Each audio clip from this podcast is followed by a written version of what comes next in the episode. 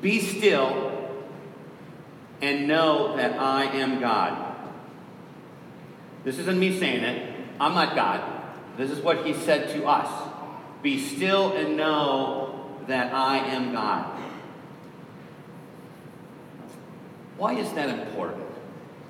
Why, why did God say being still is something that is absolutely necessary in order to really know Him?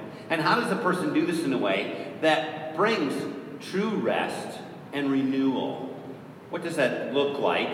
I love the story that you find in Matthew and Luke. It portrays an extremely busy day. Jesus has been just working it. I mean, he has been all day long taking care of people, healing them, casting out demons. He's been speaking to crowds of people. And uh, so finally, he, he tells his disciples and he says, Hey, um, the, the picture gets kind of painted here that he's exhausted, overwhelmed. And so he says, Let's get a boat let's head out in the boat, escape the crowds that were coming because they just kept coming. Just kept coming one after another. It's like, I, I can't keep doing this. I have some physical limitations. And so he, he, he basically does that. And on the journey in the boat, Jesus falls asleep. I love this picture, by the way. A huge storm rolls in. Disciples of Jesus are afraid for their lives. They look for Jesus to help them. And where do they find him? What's he doing? Sleeping. Come on, Jesus. You are totally unaware of the circumstances we find ourselves in. You're sleeping. Um, and of course, they're beside themselves. I mean, I can, I, am actually just like him. Hey, wake up. Come on. Don't you see what's going on around you? You, you? How could you be sleeping there? Do you not see the waves and the wind and everything that's going on? They looked for him, unaware that um, Jesus was unaware that they could possibly capsize any particular moment. So what they do is they came over and decided the best thing for us to do is to wake Jesus up. Hey, hey, hey, wake, up. I mean, um, I'm sure they just didn't tap little bit. Hey, just want you to know, hey, are, are, you awake? Yeah. Can you see what's happening around us? Yeah, it's not good. And um, can, can you do anything about this?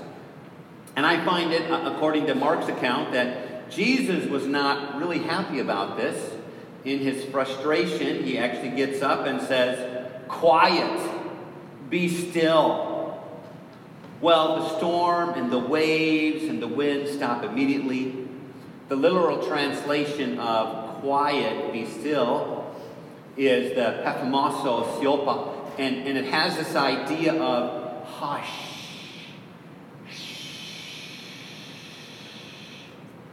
Quiet. Stop just, just stop. And it's that idea of still the raging. It's kind of this idea of make speechless the storm. It means it doesn't have any, it doesn't have any more power, doesn't have any more words. There's nothing in there that can create a problem. Stop worrying, stop fighting, stop running, stop storming, stop striving. Just stop. And then I think this is fascinating because Jesus turns to his disciples in, in Mark 4 and he says this Hey, why were you so afraid? you didn't Come on, you didn't see all that? I mean, what do you mean, why were we afraid? What do you want us to do? Is just lay down there? He's sleeping. Let's, let's just fall asleep too. I mean, what kind of craziness is that? And he says, do you still, up to this point, do you not have any faith? Do you still not have this understanding that I'm bigger than all this? Is, is there something missing that you've missed out on that as you've been with me? What's taken place? So I, I, want, I want to tell you again. So here we are. We're all sitting here, and Jesus is saying, you know, God has called out to us, be still. Know, I am God.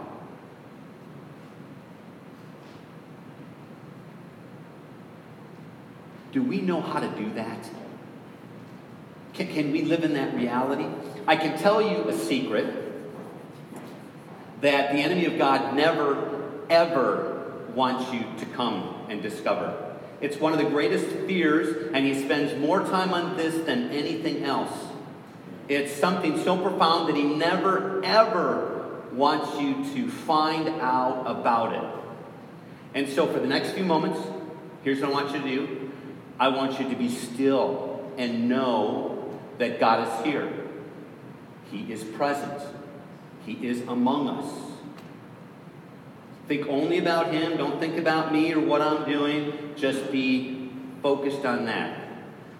Nothing else distracting you. That's where you're at this morning.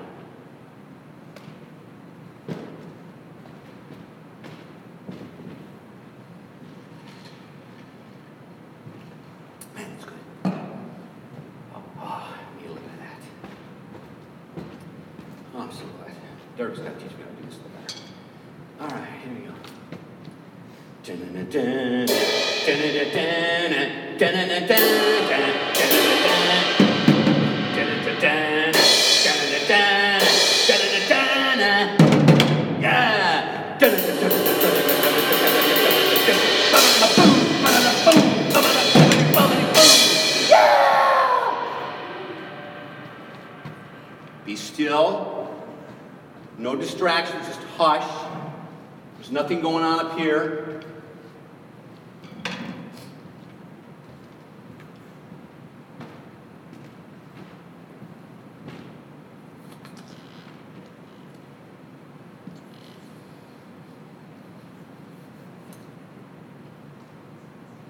Dallas Willard, an amazing man of God, helped a lot of people draw close to God, and I think it's fascinating because, by the way, was that a difficult exercise for you to just be still? Were you able to say, "Man, John, those those moments, that was some of the most peace laden. I was just still with God, nothing distracted me." Right? I mean, it's kind of like I, I couldn't get by that noise. You were up there doing some crazy stuff, which you probably should never do again. But but you know, just it, it was highly distracting. Absolutely. There's all kinds of things going on in your life, right? There's, there's too many things going on in your life that you're kind of going, I actually, to sit and be still, that's, that's almost incomprehensible. I can't get there. That's exactly what the enemy of God most wants you to believe. It's the one thing that God wants most for you to experience. Be still. Know without a doubt that I am God. Whoosh. Wake up. I want you to know something. So Dallas Willard um, has helped so many people draw close to God, especially those in ministry. He, he says, I've been fascinated by pastors. They seem to be a group of people who are least in touch with God. He spoke that once at a minister. What, what's he talking about? He said, I'm serious. You know about God. You know what to say about God. You actually know about how to seek after God. But a lot of you, let's just be honest, you don't know God. You don't live in the reality. You're still on the boat. Come on, Jesus, we gotta we gotta make this storm. You're not sitting there. I can I can actually rest in him. He says that practicing solitude and silence are the most important spiritual disciplines for people today. Hands down. It's the only way to truly find rest, to get in touch with God, to draw on His strength, but most will never do this. The patterns are so ingrained. Why? He says, basically, it's no one sets out to live a chaotic existence, it just sort of happens. Life gets out of control. There are more things to, to do. There are more th- problems to be. We have mass communication, which tells us every problem everywhere in the, in the world. We have um, a sense of connectedness now to technology, to the ability to, at any given moment, to read millions and millions of data about the world. We are just bombarded non-stop with all kinds of things. Descriptive words of today's society were scattered, fragmented, uncentered, distracted, overloaded. Instead of being who we are, where we are, we're always on the way to something else. Instead of being who we are, where we are, we're always on the way to something else. There's always something else. We're, we're already moving beyond. It's very hard for us to be fully present wherever we're at. And in the midst of where we're at, when we stop, what happens most of all the people? All of a sudden, the realization of the storm. All the things come flooding in. And it's like, I, I can't deal with it. So I'm going to quickly go and I'm going to find a place to, to be able to get away from that. And the number one place that most of us as Americans go is think, I just have to, you know, shut my mind off. So I'm going to go and click on the TV and do some Netflix binging, or, or I'm going to go do something that's going to take my mind off of how I feel, the inner anxiety that I feel. You know what I think is fascinating? I, I, I love reading through Scripture, but there's this amazing place in, in, in um, Deuteronomy where, where God is, is basically saying to the people of Israel, said, listen, I've got a plan for you, but if you decide not to listen to it, here's what's going to happen. He said, the Lord will scatter you among the nations, from one end of the earth to the other, there you're going to worship other gods, gods of wood and stone, just gods that you make up, because it's easier to follow them, which neither you nor your ancestors have known. Among those nations you'll find no repose, no resting place for the sole of your foot. There the Lord will give you an anxious mind, eyes weary with longing, and a despairing heart. I think that's fascinating. I think there's so much truth in there. It's kind of like, well, do I struggle with any of those things? You will live in constant suspense, filled with dread both day and night. If you look at our world today, you can see that that is a very similar pattern. So when I say and encourage you to be still and know, it means that God says there's something that if you don't do that, you'll miss out. So our theme for today is the rhythm of rest and renewal for this overburdened, over, you know, saturated life. And I want to look at one key character who understood how important this was. In, in the book of Daniel, you get the historical record that Nebuchadnezzar and the Babylonian armies, they, they went through and they conquered Jerusalem. And they carried him off as slaves. Which, by the way, God warned them that if they decided not to listen to him, that was what was going to happen and they didn't, so they were carried away. And so in this particular one, you have um, this whole group of people who have been, their culture's been raped, they've been raised by, you know, all, all, the, all the influence of that society. The temple that they worshipped at was demolished. And Daniel and some other young men were brought into the Babylonian court of the king. They said, hey, let's get young people and let's bring them in here. We'll, we'll give them three years in the best universities that time. We'll have them study history and astrology and mathematics and medicine and myth and the religion of their gods. Everything that's going to help them to be successful in our world. And it was a world completely different than what they had known, a focus very um, apart from what God designed for them. And they thought, you know, if we do that, what will happen is that these particular people will, you know what's, they're going to then adopt our way of living. It will be one of the best things that could possibly happen. And so, what you get here is a completely different world, and Babylon's goal was we're going to assimilate them so that they become just like us. And that way, um, we're going to change everything about them. In fact, uh, the, Daniel's name became Belshazzar, and uh, you, you find out a little bit more about him when you start to when you start to get into that. And so, into that particular goal, we find this. They wanted them to embrace it in such a way. And so, in chapter 6, if you got your Bibles, you want to turn to Daniel 6, you, will you'll, you'll find that there. I'll have it on the screen. It's also in your insert if you want to follow along. And again, their focus was we want to train you to the way to think, act, believe, live out. It pleased Darius to appoint 120 satraps to rule throughout the kingdom, with three administrators over them, one of whom was Daniel. So now they trained him enough, and now he becomes one of these key leaders. They were made accountable to them so that the king might not suffer loss. Now, Daniel so distinguished himself among the administrators and satraps by his exceptional qualities that the king planned to set him over the whole kingdom. man, this guy, he's saturated in. He is, you know, he's kind of embraced the way we live, and this is going to be awesome.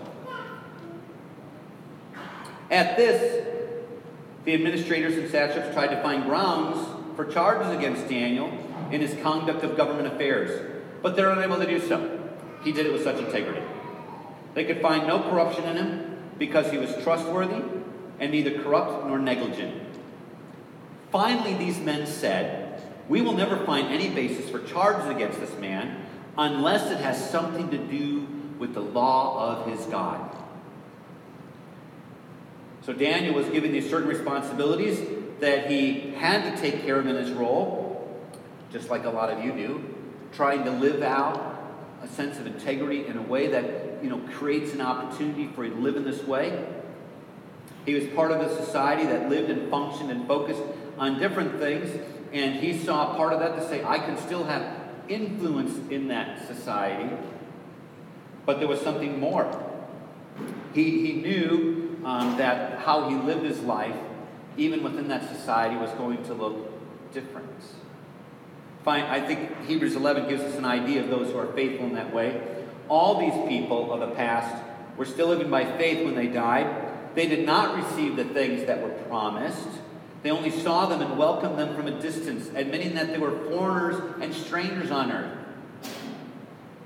People who say such things show that they are looking for a country of their own, not looking for a country of their own. They are instead longing for a better country, a heavenly one.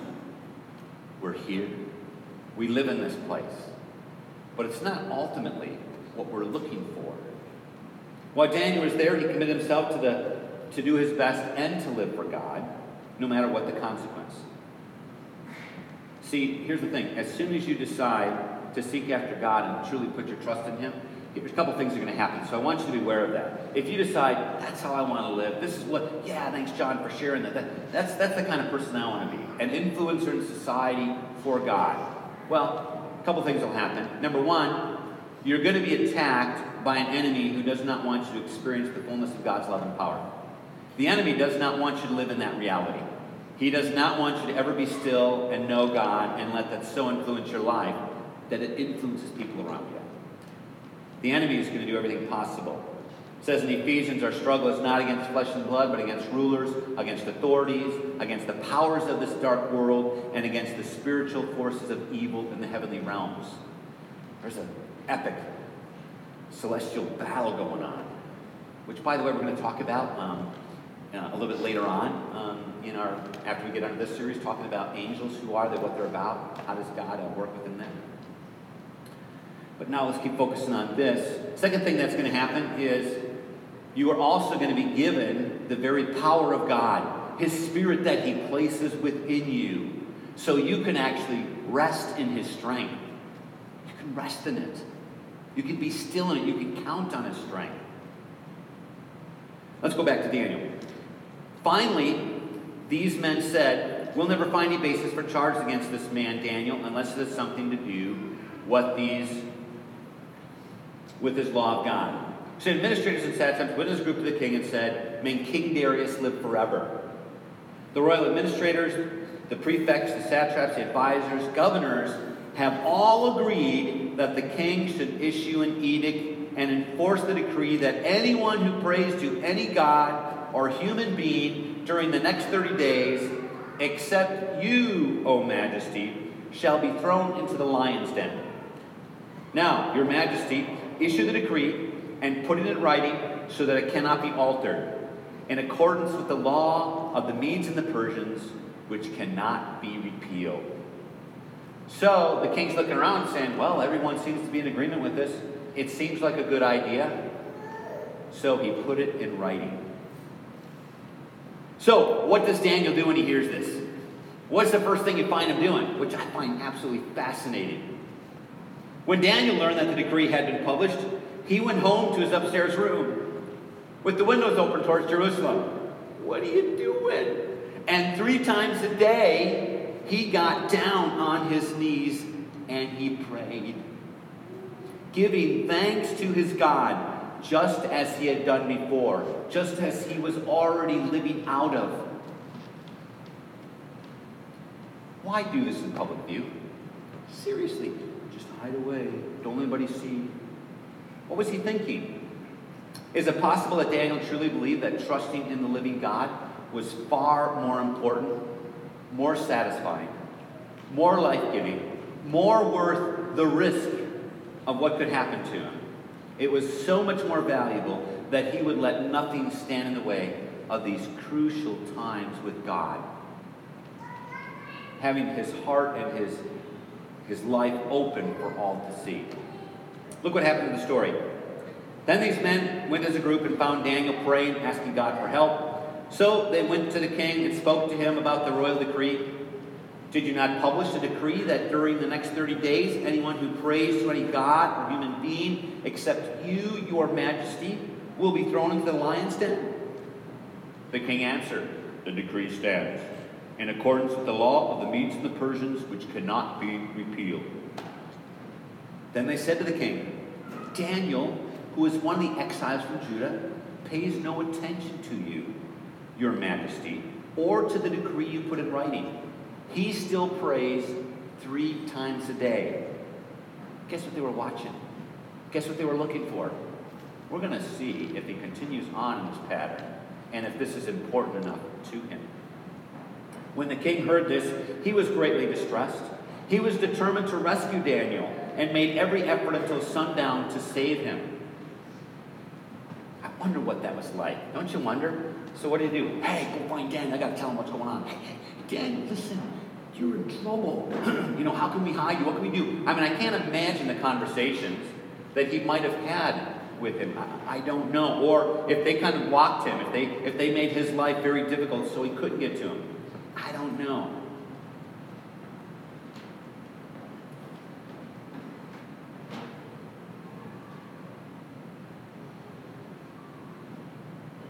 And they said to the king, Daniel, he pays no attention to you. So the king gave an order. They brought Daniel and threw him into the lion's den. The king said to Daniel, May your God, whom you serve, continually rescue you. So now, with all of this stuff going on, um, they basically forced him to you know, throw Daniel in the lion's den. A stone was brought and placed over the mouth of the den, and the king sealed it with his own signet ring, the rings of his nobles, so that Daniel's situation might not be changed. There's no way this is going to be changed. Then the king returned to his palace, and he spent the night without eating, without entertainment being brought to him and he could not sleep. Hey, has that ever happened to you? Where you are at a place of saying, okay, there's no entertainment. I don't want any, I don't want any distractions. I don't need anything to kind of fill a void. I am really distressed right now. It was a moment of deep reflection of what he was doing. It's an important part. At the first light, the king got up and he hurried. It means he bolted to the lion's den. When he came near the den, he called to Daniel in an anguished voice Daniel, servant of the living God, has your God, whom you serve continually. Isn't it interesting? What he sees as the influence of Daniel, what he knows about him. Has he been able to rescue you from the lions? Daniel answered, May the king live forever. My God sent his angel. Oh, we'll be talking about that again. Um, and he shut the mouths of the lions. They have not hurt me because I was found innocent in his sight, nor have I done any wrong before you, your majesty. The king was then overjoyed. He gave orders to lift Daniel out of the den. And when Daniel was lifted from the den, no wound was found on him because he trusted in his God. By the way, who was anxious and restless in this situation? Who couldn't sleep? Darius came. I mean, he was like, I'm, I'm all worked up about this. This is, wow. Um, I'm worried. I, I wonder what it was like being Daniel down there. It's kind of like, okay, lions, if you can eat me, go ahead and eat me. I, I have no idea. I mean, I, I would just think it would be fascinating to be down there, kind of land. Maybe they curled up and he goes, thanks, I, was, I needed a nice pillow to rest on. You know? Um, I mean, what do you do in that situation? Shadrach, Meshach, and Abednego, and they're going to be thrown in the fire. They said, well, we're going to still serve our God. Throw us in the fire. That's fine. Um, others who that happened to, they did get, you know, killed off. But some. We're saved. And that's their whole philosophy. It's kind of like, well, if we live or die, it doesn't matter. We're still not going to go back because we know something about this God of ours. It's worth taking whatever risk.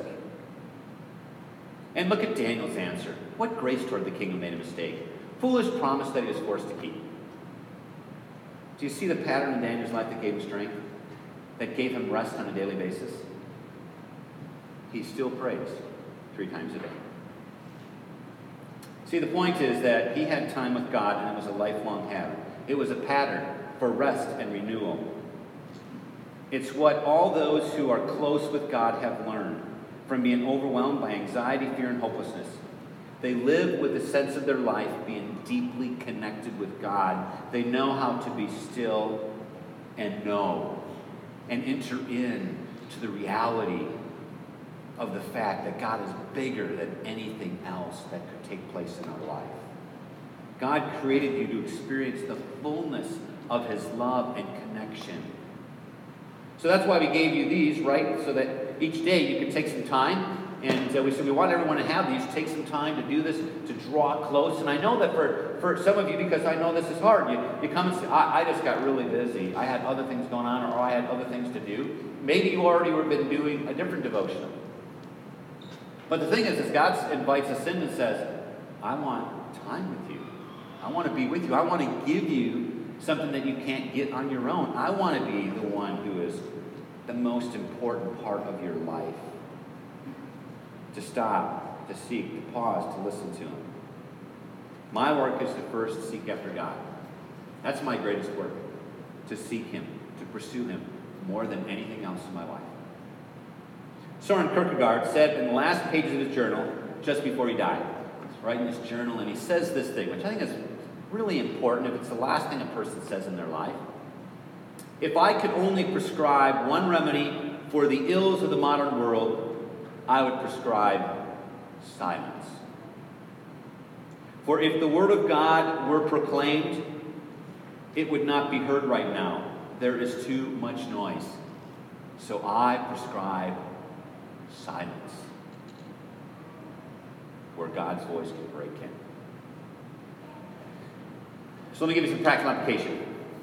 Um, in the morning when you rise, in the middle of the day, in the evening, I really do want to set you up for a life of vibrancy with the living God. I really do. I, I mean, that's why we spent time with this. This is a, a passion. We and the, and the leaders of the church want you to know. Set aside time. Turn off your radio, your computer, whatever it is, and sit before God in silence. Do nothing except focus on Him. Take that time to really think about Him. Was interesting that you read all the stories and you see that you need only be silent, he told Moses, and watch what I will do in the midst of this is something you can't do, but if you are silent, you listen and you prepare yourself and you feel my strength move into you, watch and see what I can do. So let me give you a couple things. You four things. Recognize that there will be more to do each day than you can accomplish. There's way more you your your day is going to get full. It already is full. There is always more for you to do than you can ever get done. You have to recognize that. You know what? There's always going to be more. There's always something up. There's always going to be something that comes up. But if you step back and go, that more is not more important than my time with God. What are the usual crises that come up that make you anxious these days? Do you step aside and say, you know what, I recognize there's just going to be more, and I'm, I just I don't have to enter into that to try to accomplish more. Secondly, don't fill up your day, but leave room for the unexpected to happen. Don't fill it up just thinking, I got, I got my day completely packed. Just, no, you leave room. You say, God, whatever you have, I'm going to be paying attention. I'm going to always leave space for you. I'm not going to completely fill my schedule up. Leave space for crisis situations. So when they do occur, occur, you can actually have time to deal with them. Third, take time to be silent and still each day. Be still and silent. Just Use that time to help draw strength from God. Cease striving is the idea. Stop. Years ago, I took um, Chuck Swindoll's advice. Um, he was a preacher who discovered the importance of taking two minute to 60 minute vacations during, during each day. He just stepped aside and said, God, I just want to make sure I'm in tune with what you have. And he found such freedom, and I have myself. I, I usually pick up a, you know, key verse that I've, I've memorized or a new one that I've memorized, and I just kind of say, Lord, help me to remember this today. Help me remember this fact that you're transforming. Whatever it might be, I want to make sure I'm keeping my eyes on you. And fourth, take time for Sabbath, a real day off where you get rest to renew your energy for the rest of the week. Mark Buchanan wrote in his book, Your God is too safe, rediscovering the wonder of a God you can't control. That's a pretty great title. He said, Holy habits are that the disciplines, the routines by which we stay alive and focused on Him. At first, we choose them and carry them out. After a while, they become just part of who we are, and they carry us. If I can leave anything with you, please. Maybe you've never developed a spiritual discipline in your life. This is your first time. This is why we're doing this series. I said at the beginning if the enemy can keep you from one thing, this is what is going to keep you from. So if you're wondering, how come I struggle with this so much? It's the hardest thing for me to do to set aside time for just me and God. Know that it is the one thing that God's enemy never wants you to discover. Because if you do, the strength, the peace, the joy, the hope, the feeling of what God will do in your life is extraordinary. You live as a different person. I want that for you. Be still and know that He is God. Let me pray. Lord Jesus, I thank you for the gift of your presence with us. I thank you for your love for us. In a moment, um, we're going to be sharing um, in this time, and we just ask that you will prepare our hearts for what you have in store for us. Um, and um, Lord, give us the rest that we need. We pray in your name.